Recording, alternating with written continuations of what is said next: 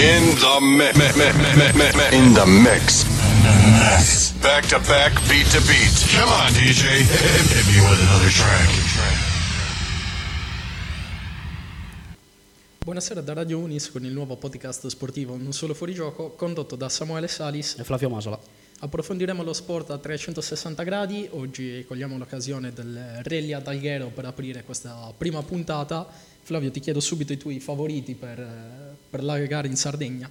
Allora, eh, i favoriti che vedo sono sicuramente i tre piloti Hyundai, Neville, Tanak e Sordo, con Neville e Sordo che hanno avuto sempre un'ottima, un'ottima confidenza con il terreno sardo, Rovanper ed Evans per quanto riguarda la Toyota, con Rovanper che sta dominando il campionato e si sta dimostrando all'altezza, il classe 2000 sta dimostrando una maturità assurda, Brin per quanto riguarda la Ford, che con la Ford che adesso ha trovato un po' più di, di grip, un po' più di, di confidenza con, con lo serrato, sono sicuro che torneranno nella vetta per poter competere. Abbiamo 60 equipaggi al, al via, 24 nazionalità diverse a confermare il fatto che il Rally d'Italia-Sardegna è molto interessante per quanto riguarda i piloti. Abbiamo 6 equipaggi al, eh, sardi al via, di cui faccio una menzione speciale a Francesco Marrone che conosco personalmente e che saluto e faccio un grosso in bocca al lupo per la sua diciannovesima edizione a cui sta partecipando, mentre gli altri equipaggi sardi sono Messori e Cotto che faranno gara con una Skoda Fabia, Maracotto con una Peugeot 208, Fosci Tendas Peugeot 208,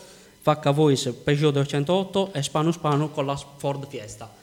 Eh, ne approfitto anche per vedere i favoriti in VRC2 che sono Mikkelsen, leader del campionato con la Skoda, Griasin, Talksport Skoda, Camilli, Citroen, Rossell, Citroen, Utunen, Ford e eh, Suninen con, uh, con, la Hyundai. Eh, e niente, un, un, rally molto duro per quanto, riguarda, per quanto riguarda tutti i piloti, sappiamo bene che la Sardegna è una terra molto insidiosa e direi di far vedere un po' il programma che parte da giovedì. Allora, shakedown a Olmedo, giovedì ore 9.01 con la PS1 Olbia, Olbia Cabo Abas ore 18.08, venerdì PS2 4 Terranova ore 7.01 e ore 9.46, PS3 5 Monti di Alai Budusò ore 8.01 e 10.46, PS6 e 8 Osilo Tergu ore 15.18 e 17.48, PS7 Sedini Castelsardo ore 16.01 e 18.01, sabato PS10 e 12 Tempio ore 7.46 e 10.31, PS11 e 14 Elula Tula ore 8 e 46, 11 e 31, PS 14 e 16, Coiluna Loelle 13 e 38 e 16 e 08 e PS 15 e 17, Montelerno Pattada ore 14 e 46 e 17 e 16. Queste due tappe di Coiluna Loelle e Montelerno anche loro fanno parte da 19 anni del nostro eh, Rally d'Italia-Sardegna, quindi da quando è iniziato eh, vi consiglio di andare a Montelerno a Pattada perché c'è uno dei salti più grandi d'Europa, molto spettacolare e molto bello come tappa. Passiamo a domenica, PS18 e 20 a Cala Flumini, ore 8 e 10 e 11. PS19 e 21 Sassari Argentina, lo stesso bellissima, ore 9.08 e 12.18. Premiazione al Porto di Alghero, ore 15. Possibili sorprese per quanto riguarda la categoria VRC abbiamo secondo me l'Appi che sostituisce il campione del mondo G e quindi ha una grande occasione con la Toyota di mettersi in mostra. E come possibili sorprese invece della VRC2 abbiamo Bulassia con la Skoda, il giovane classe 98 sta dimostrando di avere un buon passo e di avere continuità, gli manca solo una vittoria e in Sardegna diciamo molta molta confidenza con il terreno, Procop anche lui 17 partecipazioni dietro soltanto a Francesco Marrone. E Sami Paggiari il giovane campione della Junior VRC eh, giovane eh, campione della Junior VRC che parteciperà con una Skoda eh, della Talksport, sempre per la VRC2 come possibile sorpresa. Passiamo alla Formula 1 e do la parola a Samuele. Vai Samu. Sì, rimaniamo sempre sulle quattro ruote, come detto già da Flavio, parliamo di Formula 1 con il GP di Monte Carlo di domenica che ha visto trionfare per la prima volta durante questo campionato Sergio Perez dopo tre, mm, tre secondi posti eh, una vittoria che comunque è stata apprezzata ovviamente dall'intero team Red Bull, un po' meno dal padre del collega di scuderia, Joe Verstappen, dato che ehm, ha mosso delle critiche sulla, sulla, macchina della Red Bull che non permette al, al, figlio Max di sfruttare al meglio le proprie potenzialità e non ha apprezzato allo stesso modo anche la strategia della Red Bull che ha preferito premiare Sergio Perez piuttosto che eh, Verstappen stesso appunto Anche la Ferrari è stata piuttosto sfortunata comunque, dato che eh, Sainz è arrivato secondo, ma eh, dopo una serie di, di problemi, sia eh, con il muretto, dato che c'è stato un malinteso per il cambio gomme, sia con il compagno di scuderia Leclerc, che è stato penalizzato proprio da questo misunderstanding, o sbaglio? No, no, no, assolutamente. Penso che le lamentele Red Bull siano completamente inutili perché hanno giovato da parte della strategia sbagliata della Ferrari. Una Red Bull che non mi spiego il perché non sia stata penalizzata, visto che all'uscita dei box ha toccato due volte, una con Verstappen e una con Perez, la linea di uscita dei box che è sempre stata considerata sacra, da rivedere assolutamente l'atteggiamento della direzione gara, sia per quello sia per il fatto che le Ferrari siano state penalizzate da due Williams doppiate che non hanno lasciato lo spazio necessario per poter rientrare addirittura nella tempistica anche di un pit stop sbagliato però un Gran Premio molto noioso, devo dire se non per l'uscita di pista di Mick Schumacher che ha causato eh, diciamo una bandiera rossa e il fermare il Gran Premio per un, per un tot di tempo insieme alla pioggia perché è stato ritardato per via della pioggia.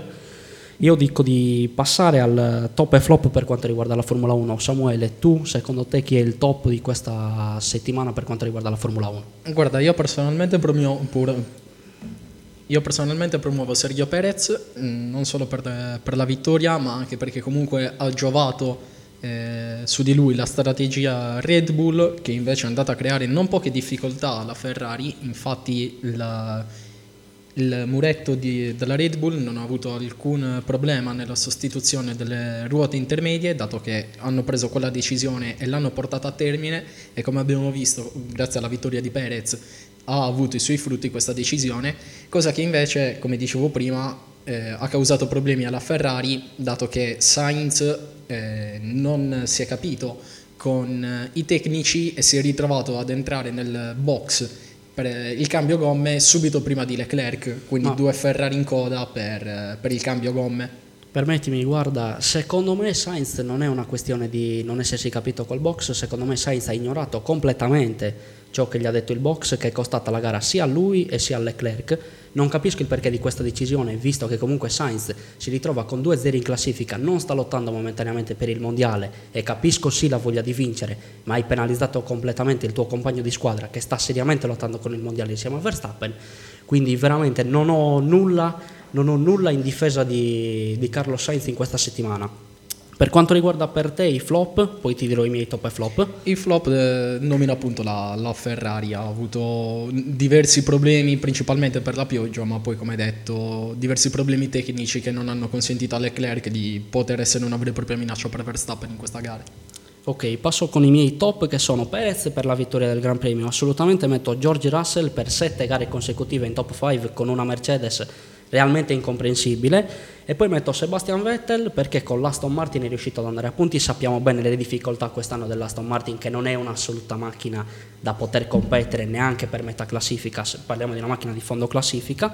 Come flop metto assolutamente quei due gran manici, lo dico in maniera completamente ironica, di Stroll e Latifi, che sono gli unici al mondo che riescono ad andare a muro eh, sotto regime di safety car, questa va, va capita in un, in un Gran Premio come Monaco dove veramente si va molto molto piano e poi metto Schumacher, Mick Schumacher che finora ha zero punti e due volte ha distrutto l'AS. Eh, seriamente qui stiamo iniziando a capire che il suo livello magari in Formula 1 non è proprio il massimo. Mm, gli do ancora naturalmente tempo per tutte le valutazioni finali però in questo momento lo vedo molto molto in difficoltà e molto sotto pressione il ragazzo. Gli auguro seriamente di riprendersi e di riprendersi al meglio perché in Formula 2 ha dimostrato di poter lottare e di poterlo fare alla grande e mi auguro veramente che in Formula 1 si dia una, una piccola cambiata a livello di atteggiamento, soprattutto anche per i fondi della AS.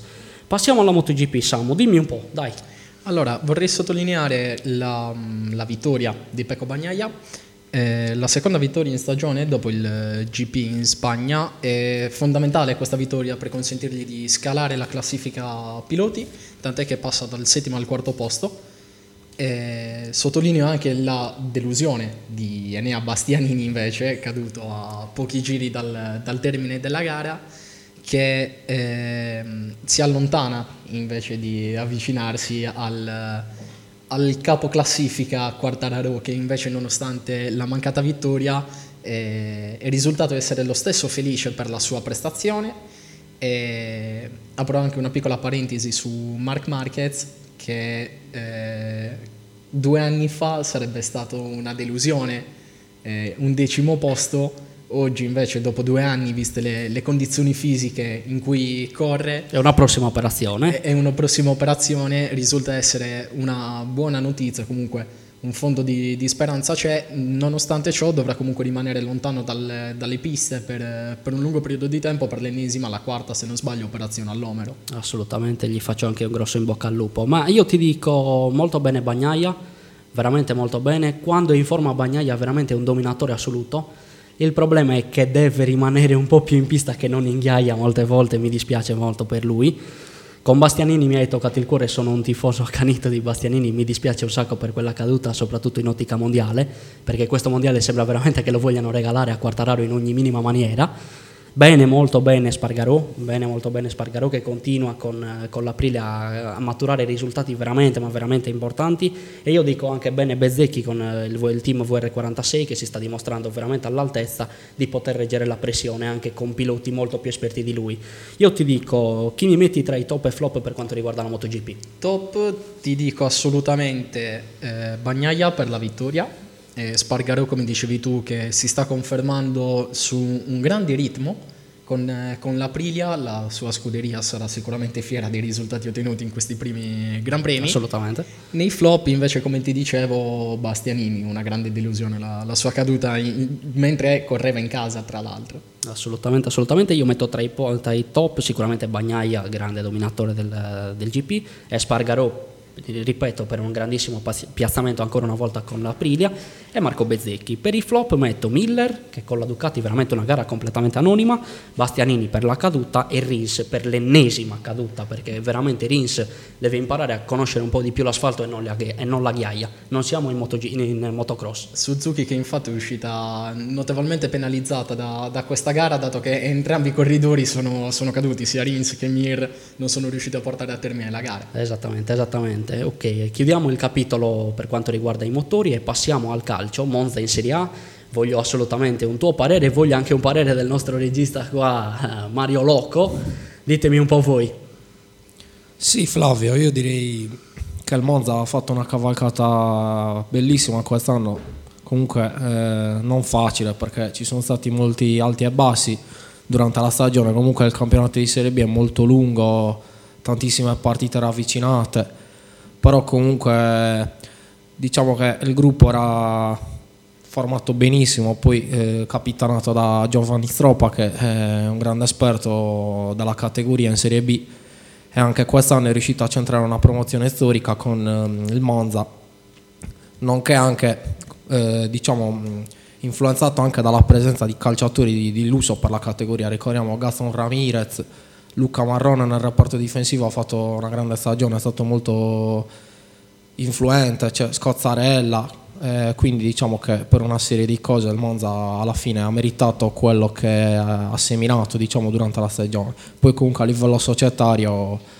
sappiamo comunque Berlusconi e Galliani, Berlusconi e Galliani che eh, sono diciamo, degli esperti. Ricordiamo Berlusconi è il presidente di calcio con più titolato al mondo, quindi forse solo dopo Florentino Perez, non vorrei sbagliare, ma no, no, è Berlusconi, è Berlusconi, ah, confermo, okay, bene, confermo. Bene, bene. Monza che comunque ha rischiato non poco anche quest'anno di mancare una promozione in Serie A. Già lo scorso anno, a poche giornate dalla fine, lasciò il secondo posto eh, che valeva la promozione diretta nel massimo campionato a favore della Salernitana, passando ai playoff eh, e venendo eliminato in semifinale dal Cittadella. Quest'anno lo stesso, all'ultima giornata la Cremonese ha raggiunto la promozione diretta, il Monza ha perso e ha dovuto affrontare i playoff e questa volta è stato più fortunato, è riuscito a battere un Pisa eh, agguerritissimo in finale, eh, come al solito man of the match Gitkier che entra dalla panchina e segna, eh, uomo estremamente decisivo per, per la squadra di, di Stroppa. ha pagato un po' l'inesperienza anche il Pisa secondo me.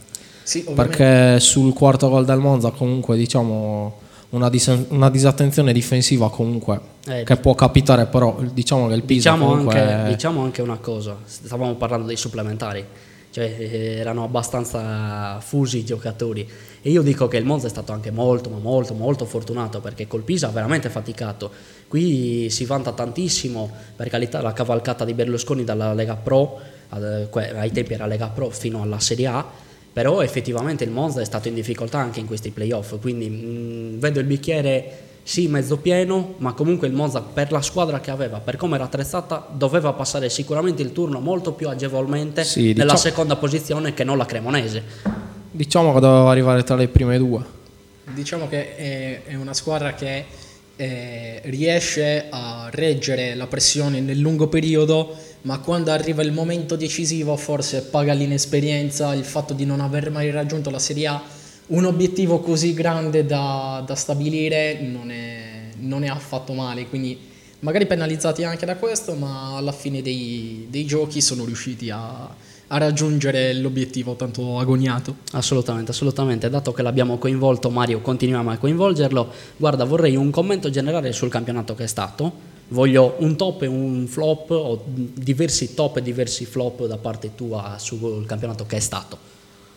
Per quanto riguarda la Serie A, io direi top assolutamente il Milan per la cavalcata scudetto di quest'anno, eh, perché comunque è stato molto continuo, nonostante qualche scivolone che alla fine non si è rivelato decisivo secondo me, però comunque ha avuto un sacco di continuità che ha influito un sacco. Poi secondo me quest'anno il Milan era molto più gruppo dell'Inter perché secondo me anche il cambio allenatore un po' influito nell'Inter, quindi diciamo che il Milan era una squadra già rodata, quindi questo ha influito un sacco. Per quanto riguarda i miei flop, io da tifoso devo dire la Juventus, perché comunque una società come la Juventus parte sempre per arrivare nelle prime due posizioni, se non nella prima. Non sei soddisfatto quindi del campionato, no, del, del, raggiungimento comunque sia della Champions no, League? No, no, perché comunque è stato un, un il raggiungimento della Champions, comunque si è, l'ha ottenuto praticamente a fine stagione, non era una cosa diciamo centrata già a molte giornate dalla fine del campionato, ma poi per tutto il percorso stagionale che c'è stato a livello di Serie A parlo ha fatto scivoloni grossissimi, non ha dimostrato di essere all'altezza delle milanesi e soprattutto ha faticato anche con le squadre piccole e questo è davvero una nota negativa per la società bianconera, nonostante gli investimenti di gennaio anche. Eh, tutte le spese comunque che ci sono a livello societario di ingaggi, stiamo parlando di giocatori blasonati, quindi ti aspetti sempre diciamo, il, massimo, il massimo dei risultati comunque Ovviamente bisogna anche riconoscere la superiorità degli avversari, però quest'anno male male proprio la no, Juve. No, no, no, va bene, su quello sono d'accordo. Eh, ho una piccola difesa da parte della Juventus. Io scommetto che giocare per quasi metà della stagione senza Dybala che va e viene e soprattutto con l'assenza di Chiesa, eh, ci rendiamo conto che ci sono giocatori molte volte improvvisati come Rabiot che ha giocato esterno nel 4-4-2, eh, Danilo regista, eh, sono soluzioni che magari la Juve ha pagato, però purtroppo si è anche ritrovata a dover giocare con quelle soluzioni. Quindi una piccola difesa da parte della Juventus su quanto riguarda il corso del campionato. Secondo me all'inizio della stagione non aveva una squadra attrezzata per vincere, con l'arrivo di Vlaovic lo stesso non era attrezzata per vincere Penso che la più attrezzata era l'Inter e ha sprecato tutto. Lasciamo perdere il Bologna, ma anche le partite precedenti ne ha veramente sprecate tante. Bravissimo il Milan ad approfittare di questa situazione. Infatti l'ho messo tra le top insieme alla Fiorentina che torna in eh, Conference League in Europa dopo tanti anni e al Verona che arriva nono a sorpresa direi anche con una squadra che seriamente se noi andiamo a leggere i giocatori non ti aspetteresti di certo quel piazzamento. Tra i flop devo mettere il Cagliari che non mi spiego come una squadra sprechi 6 punti di vantaggio a fine del campionato rispetto alla zona retrocessione e poi retrocedi, questa non me la spiego perché veramente hanno svegliato la Salernitana che era morta e stramorta, metto l'Atalanta che non si è qualificata in Europa e questo mi dispiace anche sinceramente e metto il Genoa che è assolutamente un campionato anonimo. Tu Samu che mi dici? Allora io da, da tifoso devo necessariamente promuovere il Milan perché è stata una stagione ricca di alti, di pochi bassi, anche se dolo- molto dolorosi quei, quei, bassi, ma purtroppo fanno parte del gioco. Comunque Pioli che è riuscito a mantenere alta la concentrazione in una rosa giovanissima. Eh, Leao Man of the Season insieme a Mike Maignan che è stata una scoperta incredibile. C'era chi sosteneva che una volta eh, lasciato andare Donnarumma il Milan avrebbe perso 10 punti, ebbene ne ha guadagnato 15 con l'arrivo del portiere francese.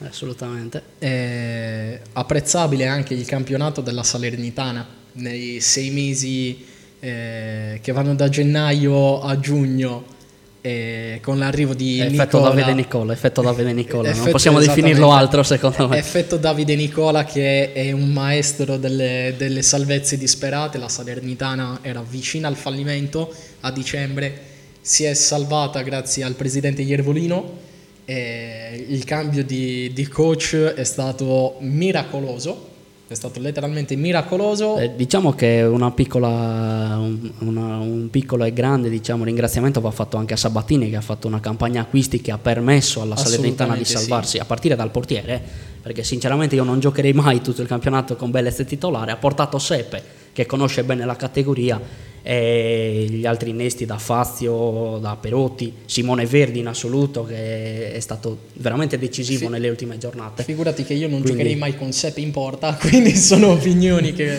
si, si distinguono, ma ovviamente ognuno ha la propria. Tra i flop invece devo menzionare l'Atalanta che ha avuto un crollo che non mi sarei mai aspettato fuori dall'Europa per la prima volta dal 2017 e uno spogliatoio che a quanto pare sembra in estrema difficoltà. Ha lasciato Gomez due anni fa. Ilicic sembrava ai ferri, ai ferri corti, poi invece è riuscito a ricucire il rapporto con eh, Gasperini. Purtroppo la... mi, mi, dispiace un sacco. Ilicic è uno dei miei giocatori preferiti eh, in assoluto. è un leader tecnico che quando eh, manca all'Atalanta si sente, secondo me molto più di Papo Gomez. Eh, penso più che altro che sia la fine di un ciclo con Gasperini, perché per quanto vogliano riconfermarlo, io penso che eh, Gasperini abbia fatto il massimo, abbia ottenuto dei grandissimi risultati, però il ciclo mi sa, parere mio, eh, mi auguro anche di sbagliarmi, per me si chiude qui. Eh, direi di andare oltre sul calcio, fare un qualche commento sul basket, passiamo magari alla Dinamo Sassari che stasera giocherà contro Milano, una serie molto dura, però una serie comunque dove vanno fatti grandi applausi alla Dinamo per giocare con veramente tanto tanto carattere. Vai Samu, dimmi un po'. Dinamo che comunque, nonostante lo svantaggio di 2-0 sulla, sulla serie con Armani Milano, eh, sta giocando delle partite in una maniera molto più che dignitosa. Non è la prima volta che queste due squadre si, si affrontano, eh, non è la prima volta che purtroppo la Dinamo esce sconfitta eh, nelle, nelle, gare.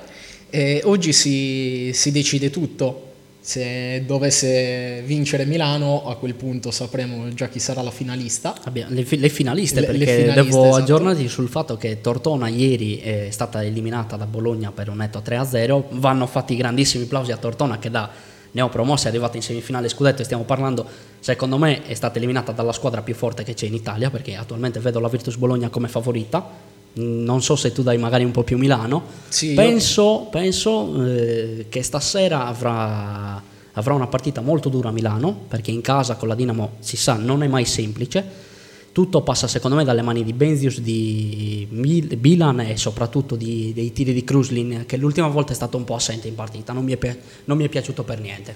Guarda, sicuramente Milano eh, lo vedo tra le favorite per il semplice fatto che... Eh, è una squadra che conosce grandi palcoscenici e sa affrontare grandi ritmi. Sono abbastanza sicuro che eh, se dovesse riuscire a battere la Dinamo stasera con un netto 3-0, che comunque sarebbe un pochettino bugiardo, perché come detto mh, mm, sì, precedentemente sì, sì, la Dinamo è stata comunque capace di farsi valere, eh, do come detto per, per favorita l'Armani.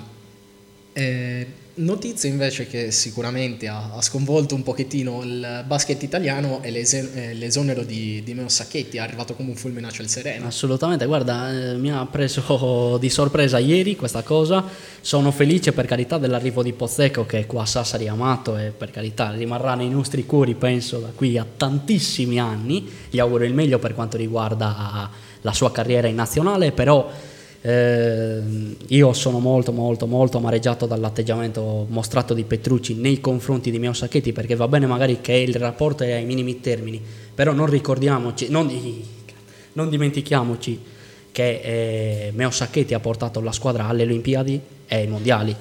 E abbiamo fatto anche una discreta figura, siamo stati eliminati per carità ai mondiali dalla Francia, non stiamo parlando di, di, di una squadra a caso, stiamo parlando di una squadra che gioca con titolari dell'NBA e parliamo, di, parliamo soprattutto di, di Rudy Gobert, uno dei migliori centri che ci sono al mondo.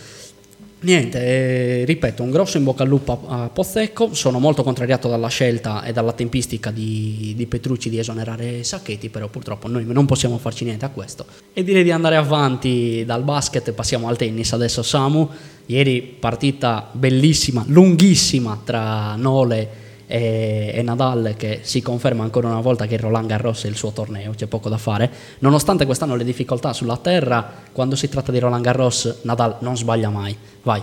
Nadal che sconfigge per due volte Djokovic, uno una volta sul campo, eh, per l'ennesima volta si sfidano nonostante sia in vantaggio il serbo l'ultimo scontro, eh, dice vincitore Nadal e la seconda volta è una sconfitta più personale per Djokovic perché perdendo ai quarti contro Rafa perde anche lo scettro del, del ranking ATP, non è più leader della, della classifica, sì, sì, sì. non è nel, probabilmente anzi sarà l'ultimo dei Big Free, ovvero Nadal, Djokovic e Federer a mantenere questo scettro mh, mm, conteso da Zverev eh, che ieri ha battuto Alcaraz che ieri ha battuto a sorpresa Alcaraz, un uh, giovanissimo tennista 2000. Sì, sì, sì, per me è, figlio di, è figlio di Nadal, Alcaraz, lo vedo proprio molto, molto simile. Scettro conteso quindi da Zverev e da mm, Medvedev, il russo Medvedev, una cosa che mi ha lasciato abbastanza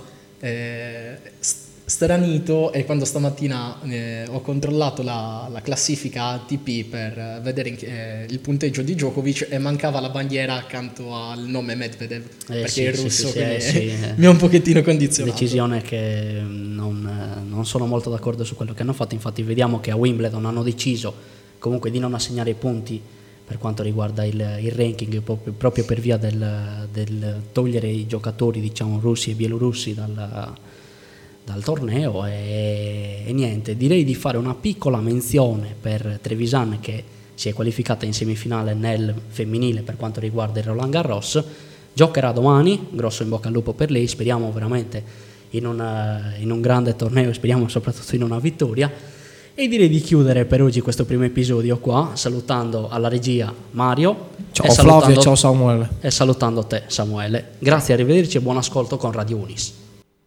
In the mix. In the mix. Back to back, beat to beat. Come on, DJ. Hit me with another track. Mario, io che ne abbiamo per un po'.